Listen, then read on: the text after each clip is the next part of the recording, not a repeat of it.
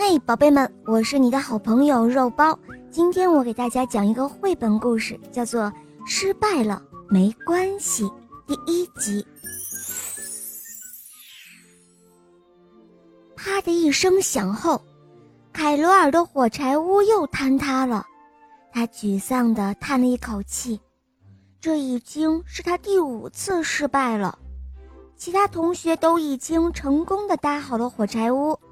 而他的面前却是一片狼藉。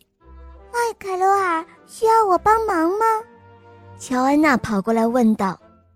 看到乔安娜，凯罗尔下意识地把桌上的火柴都盖住，红着脸说道：“哦，不用了，乔安娜，我马上就弄好了，谢谢。”等乔安娜走后，凯罗尔的脸已经红得像被火烧着了一样。失败。让他觉得难堪，失败带来的挫败感让凯罗尔变得心不在焉，就连上他最爱的数学课，他也难以集中注意力。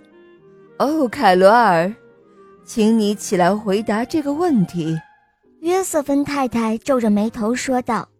凯罗尔的思绪被约瑟芬太太的声音拉了回来，他红着脸，扭捏地站了起来。有些不知所措地看着约瑟芬太太。哦，凯罗尔，上课要认真听讲，不要走神哦。约瑟芬太太对他说道。凯罗尔羞愧地低下了头。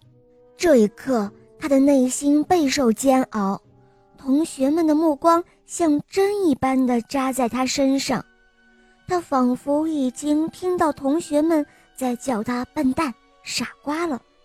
他认为自己真的很失败，竟然在上课的时间走神了。放学后，凯罗尔垂头丧气地往家里走。回到家后，凯罗尔饭也没有吃，就回到了房间。他躺在床上，凯罗尔回想起今天所发生的一切，他忍不住大哭了起来。